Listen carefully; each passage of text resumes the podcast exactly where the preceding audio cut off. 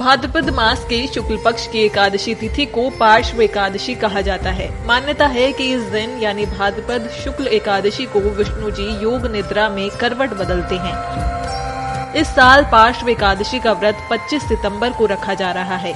एकादशी तिथि 25 सितंबर 2023 को सुबह सात बजकर पचपन मिनट से शुरू हो रही है, जिसके समाप्त होने का समय 26 सितंबर की सुबह पाँच बजे है। पारण यानी व्रत खोलने का समय 26 सितंबर दोपहर एक बजकर पच्चीस मिनट से दोपहर तीन बजकर पचास मिनट तक है।